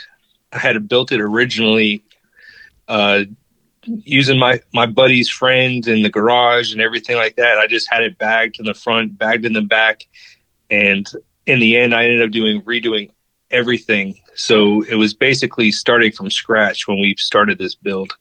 So, but he, uh, Robert and the team at Auto Extremes, Bubba and Tommy, those guys uh, did amazing work uh, building this from the beginning to the end. I mean, they did everything metal wise to it. They did all the wiring, everything, and we even have AC in the thing. So it's a as a Florida truck, that's a pleasant thing to have. Yeah, one hundred percent. And uh, you know, he's talking about Robert Robinson. You can follow Auto Extremes Inc. on Instagram. That's the official Robert Robinson uh, Instagram for Auto Extremes Inc. You can see a couple photos. We'll share some as well. That's the cool thing when I look at you know so often people get caught up with and I know in the early 2000s I got caught up with this everybody's doing motor swaps and all this but when you look at you know a good running driving truck you know i love that you guys built it around the the 4.3 it looks like right in photos. So you've got the ac there and you've got the edc the engine uh, driven compressor. Dude to me i was very impressed with with both of those ads man yeah so that was a tough thing to do with the four, with having the 4.3 having the ac and the engine driven compressor we really tried to put use it with the stock hood, but that just it was just too much stuff in the yep. small space that we had. Yep. So we had to go with the cowl hood on it. But uh that was that was a chore in itself, making all that stuff fit in that tiny space. There was many times where Robert would call me and said, Are you sure you just don't want to do an LS swap? And he's like, This would be so much easier if we would just do an LS swap. But uh the the I told him I said the engine was a good running motor, man. It's it's strong, and I uh, had to. And me, I was thinking ahead. It was either an LS swap at that time, or I was uh, trying to put money aside to have an interior put into it. Right. So um, I had to I had to cut the cut the the line somewhere. Yeah, absolutely. And as you know, you know some guys you know th- will come back and, and, maybe you enjoy this thing for five, ten, what, however many years, and then you know you may decide down the road you want to change some stuff, but. I think it is a testament to the commitment to go, you know what, I want to run this because like with my truck, I had a four cylinder that ran awesome. And I don't think that it was necessarily that the four three didn't, but it was like we made so many changes at once. You know, it was like okay, all new wiring, all new this, all new that, rebuilt engine, and all this. And sometimes when you go and you make that much change at once, I mean, not that they couldn't have easily put an LS in it. I, I get that, but I, I just love the commitment that you had to say, you know what, let's stick with this for whatever reason, right? You had those in your head, and it came out awesome. It did. It turned out really good, and I know some people are gonna like, man, it looks ugly. It's a four three. I was like, but I still love it. The fact that um, it's all in there and everything that I did want out of it, I still got.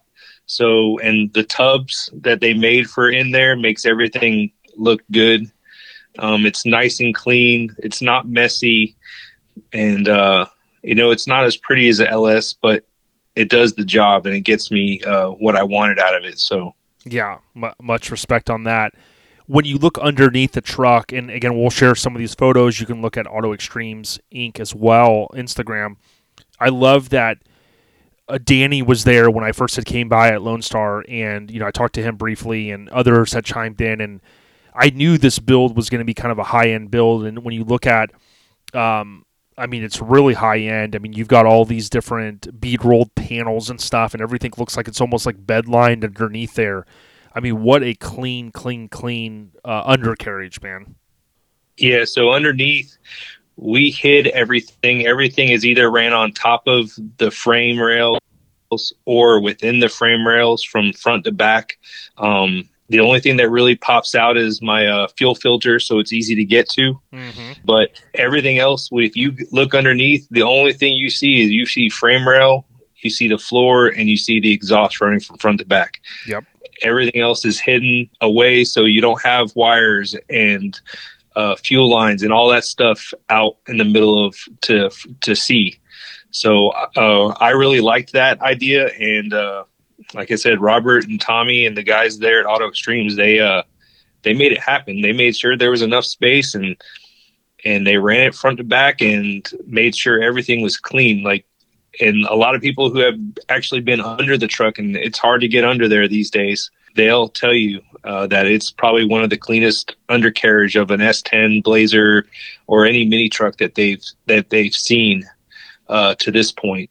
Yeah, there's no argument there, and I love how you guys also tied in the colors, right? So the bars, the underside of the gas tank at least, and things like that, and then also the rear calipers, right? Because you've got the rear discs on it for the brake system. I mean, you've got some nice touches there that kind of bring it all together from the underneath.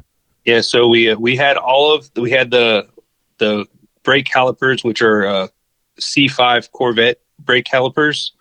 Um, we had uh, the control arms up front, which were suicide door control arms that luckily I bought way back in the day. Mm-hmm.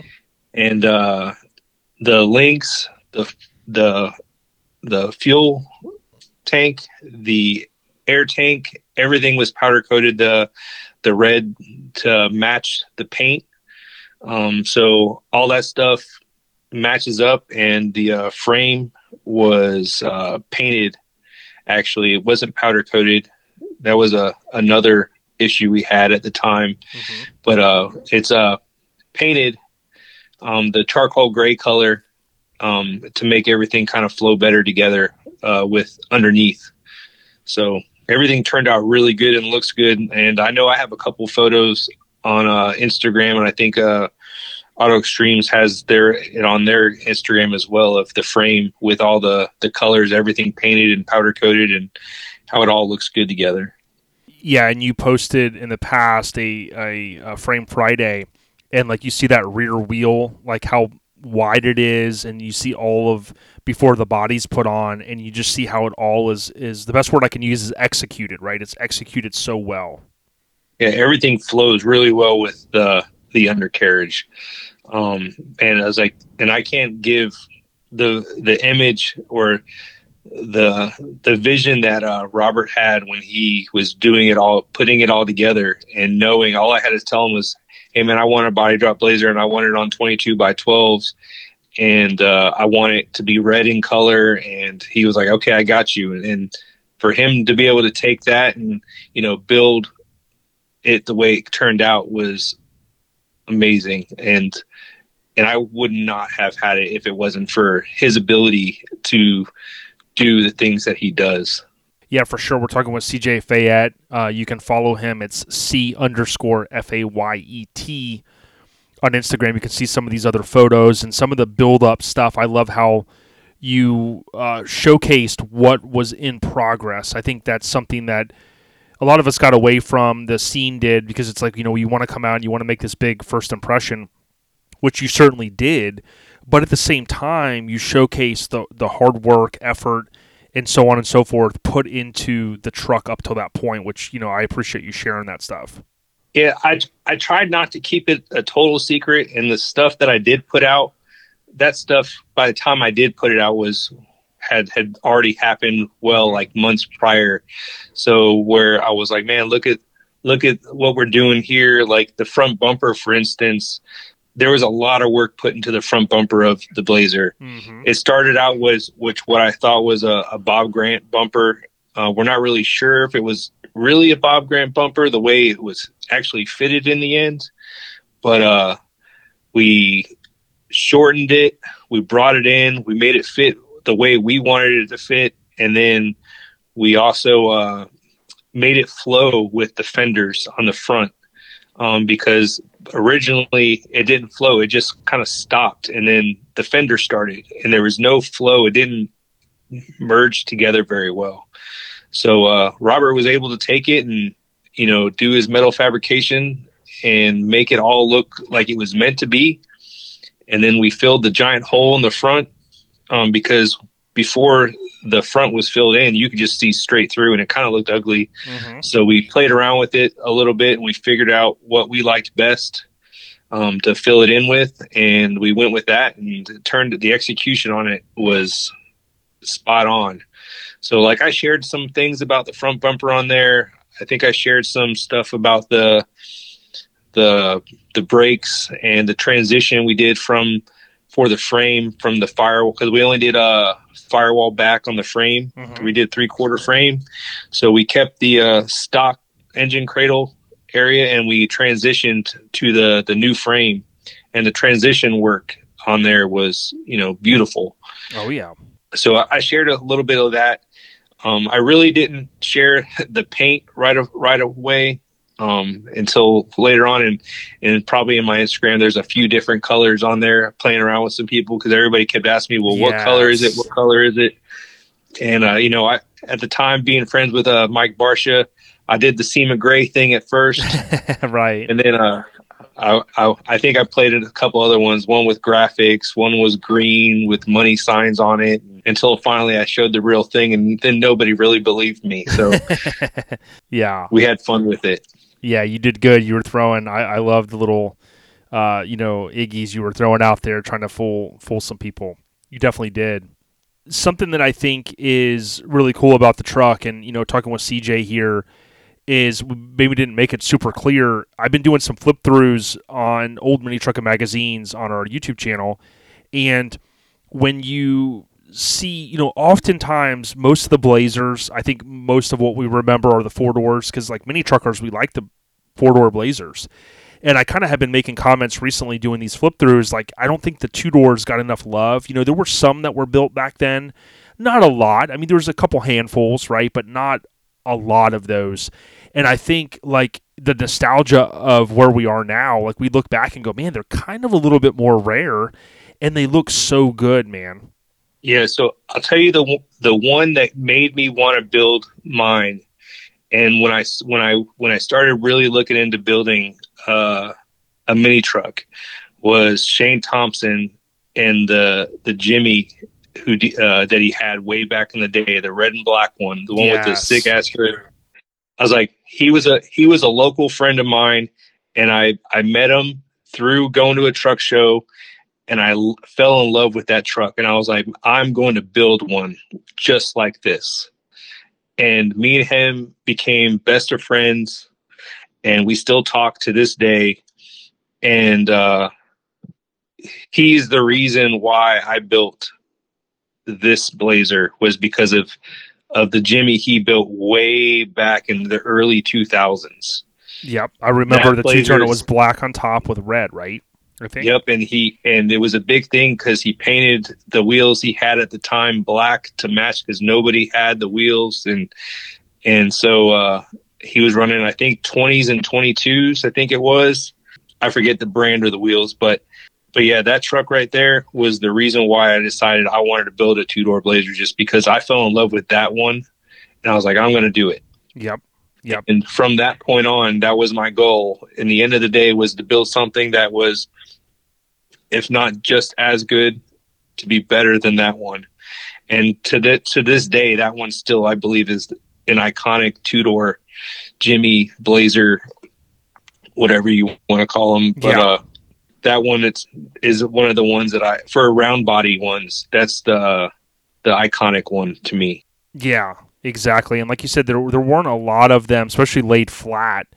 Um, as you know, I think those front cross members and stuff like they weren't super easy to lay all the way out without doing some work to it. And you guys have certainly uh, made this one just look over over the top. Now, something that you know you've been around the scene a long time, something that you know is important is like you know you, you'll often I don't want to say often, but we'll sometimes see these high end builds, and you get towards the end and you go, man. I don't really have much more budget, right? And you kind of hinted earlier that you, you know, you're like, man, dude, like, is this, when's the bleeding going to end, right? Right, as far as money, but yeah you hinted earlier the importance of like you had this forethought of the interior, and and oftentimes we'll see mini trucks. You know, we are not all made of money, so you do all this work, and then you're like, man, you okay? The interior. Sometimes you look in these trucks, and they're kind of stockish and whatever, and that's fine but that wasn't your plan. Your plan was to go above and beyond and do talk about what Chris Rawlins and how all that come together. Yeah, so um, after I moved down here to Florida, I, I was introduced to Chris um, through going to shows with all the camera guys, and uh, we became real good friends. And at first, honestly, the I didn't think I was going to have the interior that we ended up with. I knew roughly what Chris was charging for full interiors, and I was like, I wasn't quite sure I was going to reach it, and I was messing with messaging him over and over. I was like, man, so give me a, a window. Like, what do you think it's going to cost me for this interior? And he just wouldn't give me really an answer. And so one day I, I moved my money around enough that I was like, you know what? Hey, Chris, will it work for this budget? He goes, that'll work. And any idea I had of whatever interior I was going to get went totally out the window and Chris knocked it out of the park. We, I mean, we thought, I thought we were going to use a stock dash. So I went out and I found like two pristine dash, uh, stock dashes for the round body S10. And I've had a, a good dash bezel, which is like gold these days. Mm-hmm. Um, I found all this stuff for to have a stock-ish interior because I thought that was all I was really gonna be able to afford. And uh, Chris, um, he got what I yeah I gave him what my my number was, and he goes, "Oh, we're tearing it all out. We're gonna start new." Wow! And, and you're probably made, smiling from ear to ear, right? I I had a huge smile on my face, and uh, he I literally the only thing he used was the frames, the metal frame of the uh, Chevy Cavalier seats that I brought him. That was it. He straightened those frames out because they were from the junkyard, and he shaped the foam. He he cut all the leather uh, for the seats, stitched them all up, and this was the first time he stitched the the seats. He used to not do the seats from scratch like that. Um, he used to take like the casket in and, and, do his own inserts into them, but he made them the seats from scratch. He shaped the foam. He uh, the dash that's inside of the truck, which is top notch, and a lot of people will say it looks like a an OBS dash that he just uh, modified, but uh, he uh he made everything from scratch. Like he started with nothing. Wow. And he he made everything work around the rest of the interior. So and we were another thing with the interior we were probably a third of the way in and chris was getting ready to actually start on the dash and i i got a call from some people and sony actually wanted to uh sponsor me with the all the audio equipment that was inside the truck. So we actually we were able to get a hold of that stuff because we told him was like we're about to do the dash and the all the stereo stuff I have now is he needs that stuff to be able to fit for the dash, like where the the head unit's going to go and the tweeters are going to go in the dash and everything like that. So they got us that stuff, that equipment, uh, pretty quick. The stuff that we needed at least for the dash. So, I mean, I think the head unit that's in there is like 10 and a half inches wide. It's it's huge. It's huge, and it almost looks like a tablet, but it is a head unit, right? It is a head. It's actually one of the the newer floating head units, but we decided we didn't want. I didn't want a fl- uh, floating head unit, so sure. we uh, brought it. We sucked it in and uh, made it flush. Dude. Um, since we were making everything from scratch, we could do whatever we wanted. So that's what uh we went with. So and it turned out top notch, It amazing. So, yeah, it did, and you can follow uh, Chris Rawlins. He is technically under Exotic Auto Trends T R E N D S on Instagram. Uh, he's posted a few photos of it. The interior is just insane, and I'm glad you kind of tied in the audio aspect of it because you know you've got the interior, but then you, the audio stuff is just baked in perfectly, right? So it's all seamless, and um, I just love how it all kind of comes together. One of the nice touches that Chris had posted, and you may have posted it as well, was talk to us about inside the door jam. So you've got that little badge in there. I do. So uh, one of Chris's things is uh, he puts a badge on the driver's side door, and it says uh, his company name, which is uh, Kimball's Mobile Electronics and Interiors, and it also has the serial number for the which interior it is. So he does that for all the interiors that he's done. Um, this one happened to be lucky number seven. So I convinced him to actually do something for me and just make it 007. Nice. Instead of because he normally does the uh, the four digits, but I convinced I asked him if he could just do the three digits to make it uh, 007 for me. So I was like, he he did that. So that's pretty cool.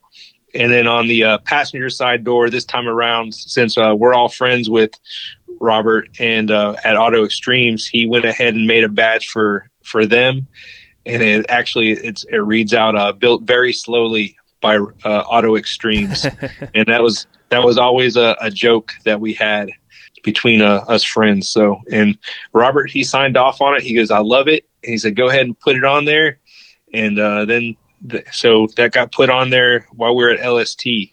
So that was a, a good time to see the the laughs we had over just a silly badge, but uh, it's it's good times.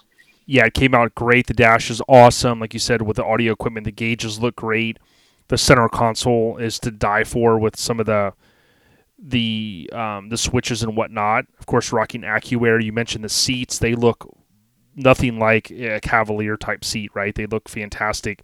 But another aspect yeah. that has grown and are seen over the course of time is the the lighting. Talk to us a little bit about some of the LED lighting in it that showcases the audio equipment.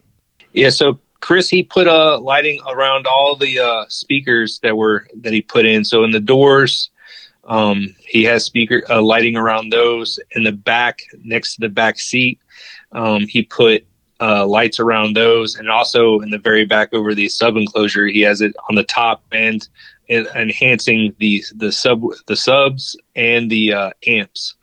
Um, so he lights up really well um, when we turn those on.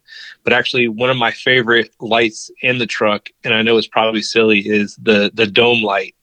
So uh, he he made a a new dome light for it. Um, to kind of flow with the rest of the interior. And I'm not sure why, but I, I love the way Chris made the dome light on there. It's uh and it's long. It's just two LED strips within the the piece, but it it works great and it flows with the rest of the interior.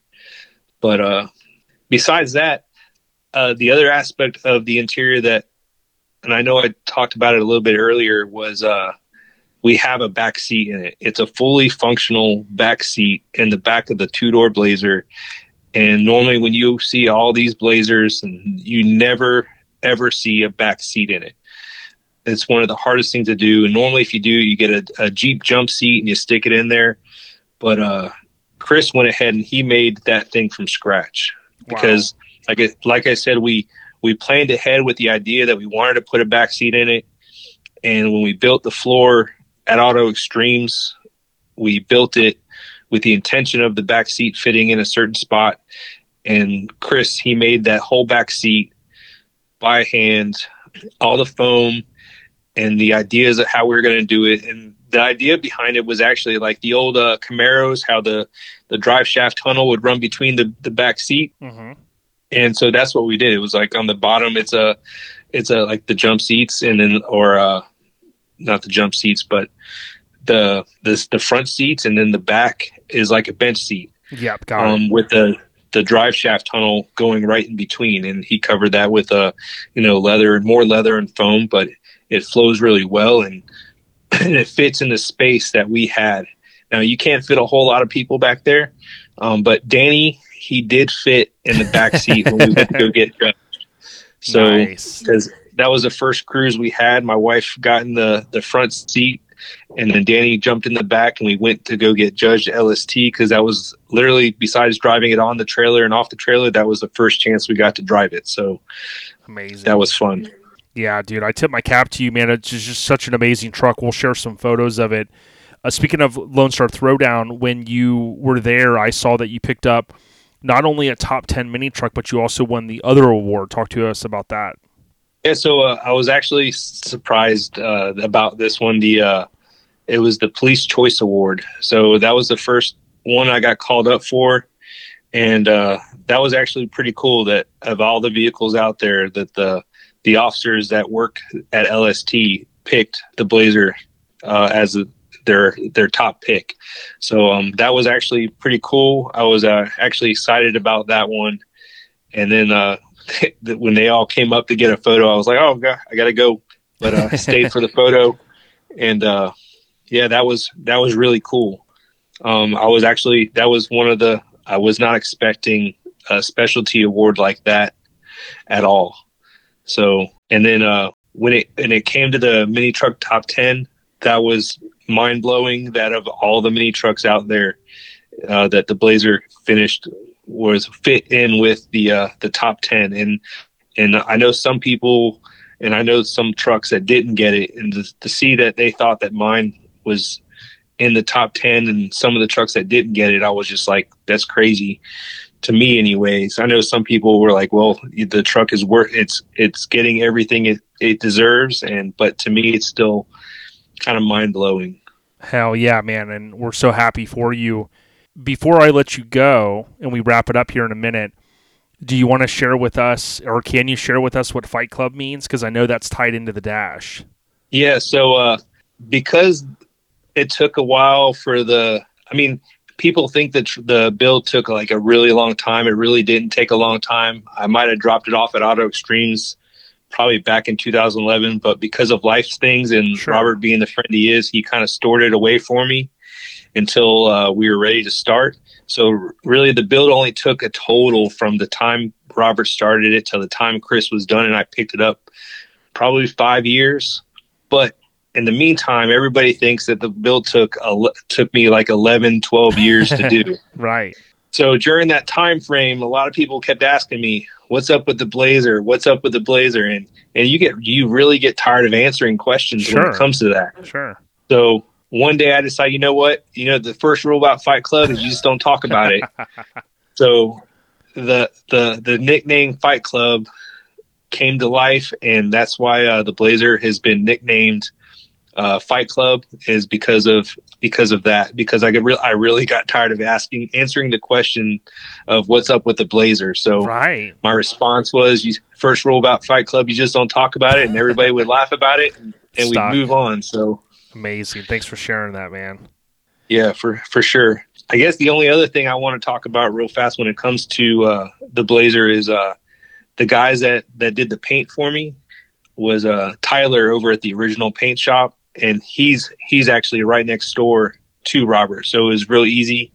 It rolled out of one shop, rolled into the other one, and then rolled right back over to Robert uh, for to be reassembled. So, um, but yeah, those guys, he did a a top notch job with the the paint. I mean, we went with uh, and they talked me into it because like the like the uh, I said about Robert, they have the good idea fairy over there too, and I just wanted a a plain red paint job, and it turned into House of Kolor candy apple red. But it, it worked out really well. I love the paint. I love the flop that it has in it, and it turned out amazing. So Tyler over there at uh, the original paint shop, he did an awesome job doing it. Even though I know he probably hated doing the body work and everything else on it because he he mainly does motorcycles. So for him to have to do a, a full vehicle, um, not his, he's not a fan favorite, but uh, he did it and he knocked it out of the park and uh, it looked great. So I wanted to make sure that we I, I talked about that briefly. So Yeah, for sure, dude. And it it just really every aspect of it came together now. Behind every good mini trucker, behind most mini truckers, is a good lady, right? So you got to give a shout out to your girl because obviously she's put up with you through this process. Yeah, so my wife uh, Jennifer, she uh, she has given me crap probably since day one about the truck, but she's my biggest supporter. She made sure she was going to be there at LST to see it debut. She uh, made sure that she was there to see the truck get logoed into negative camber, and uh, she's she's definitely a, a trooper. Amazing. And yeah, so Yeah, and she uh, supports me for that with all that stuff, ev all this stuff that I do with the mini truck, going to shows, going out of town on the weekends, and all that stuff. And uh, she she actually she she does have a story that she never lets die when it comes to the truck, though. As uh, when uh, we were actually uh, saving up for our wedding, and Robert was like, "I need to buy, we need to get the wheels." I was like, "I got you," and I went and bought. I spent five grand on some uh, billet wheels and my wife was like, "Well, when'd you get those?" And I had to tell her that I spent five thousand dollars on a on a set of billet wheels while we're trying to save for a wedding at the same time. oh she boy, did not like that. domestic dispute. yeah, but uh, yeah, she she won't let that one die. But she uh, she definitely supports me with everything I do, um, with the truck, with the truck club, with all the shows and everything else. So she's uh she's definitely a keeper. Yeah, that's when you say like in Dumb and Dumber, "Hey, here's the IOU. Don't lose that one." You know. yeah. Um, no, man, that's that's great, and we, you know, NC is is a great club, so we wanted to say congrats for getting patched in there, as I always say. But you know, Tim and Chris Rawlins and other people have have rooted for you and said, "Hey, man, you should get them on." I I'm sure there's other people in our ear. And when I saw your truck, and I knew that there was this like kind of journey that you had, I knew that we we had to talk about it because I mean it was just such a cool truck. You're you're just a great guy, a great mini trucker, you know, family dude out there hustling every day, and you built something, dude, that's just over the moon. So, you know, much much respect, big fist pump, and I can't wait to um, to see it again in person, man. I it was hot out there at LST, but I think your truck brought the heat a little bit more, man. You know what I'm saying? Yeah, for sure. I'm I'm super happy it was not cold and rainy this year, and that we did bring the go- the good weather with us to LST because it made the weekend so much better. Um, especially as far as Florida boys, uh, we do not do good in cold weather. Um, so yeah, and I look forward to having it out at more shows the rest of the year. Um, have a few lined up already, and then hope to add a few more along the way. So yeah, you're a good dude, and for all the people that helped and friends and contributors on that truck and the guys you talked about, you know, congrats because people may not realize it, but I mean, builds like this help push the scene forward. You know, high end, really nice stuff. You know, and you you come out gunning for, you know, just wanting to build your dream, and you know, you don't realize sometimes until afterwards that you really kind of shot for the moon and you you went over it. You know, and you did great, and and you built just a sick truck that again I think was going to go down as dude, you know, one of the baddest out there, and it's got all of it: undercarriage, engine bay, interior, audio, lighting, you name it. You guys killed it, man. Yeah, we we tried to make sure we touched on everything and uh, put out the best thing, best vision that I could put out with the help of a lot of talented friends. And uh, even along the way, even now that the build's done, I still have a lot of uh, talented friends helping me with getting the truck ready for all the shows between Mike Barsha, Danny uh, Ternius, um, Brian Peralt, and all the rest of the NC guys down here in Florida. You know, everybody's pushing me to to make sure I get it to shows and you know getting it ready for other things that are going on for the truck that I won't say yet, I guess. Um, but um, yeah, there's a lot of people are still in the mix even after it's built, and it, and uh, we're we're gonna have fun with it, and I plan on driving it around. I drove it to work a couple times already, but now it's got to get put away so I can get it cleaned up for some stuff that's going on, and we'll uh, push forward from there. So it's it's been fun so far, and I enjoy every bit of it. So I'm like I said, I'm just I'm mind blown about the amount of attention it's gotten. We knew it was going to get some attention, but it's funny that my friends are like, "Oh, you're famous now." So I'm not famous; just people know the truck. so and it's and it's and it's only went to one show and one weekend. So yeah, I look forward to seeing what the rest of the year is going to bring. So well, your humbleness comes through, and you know we appreciate you as a mini trucker.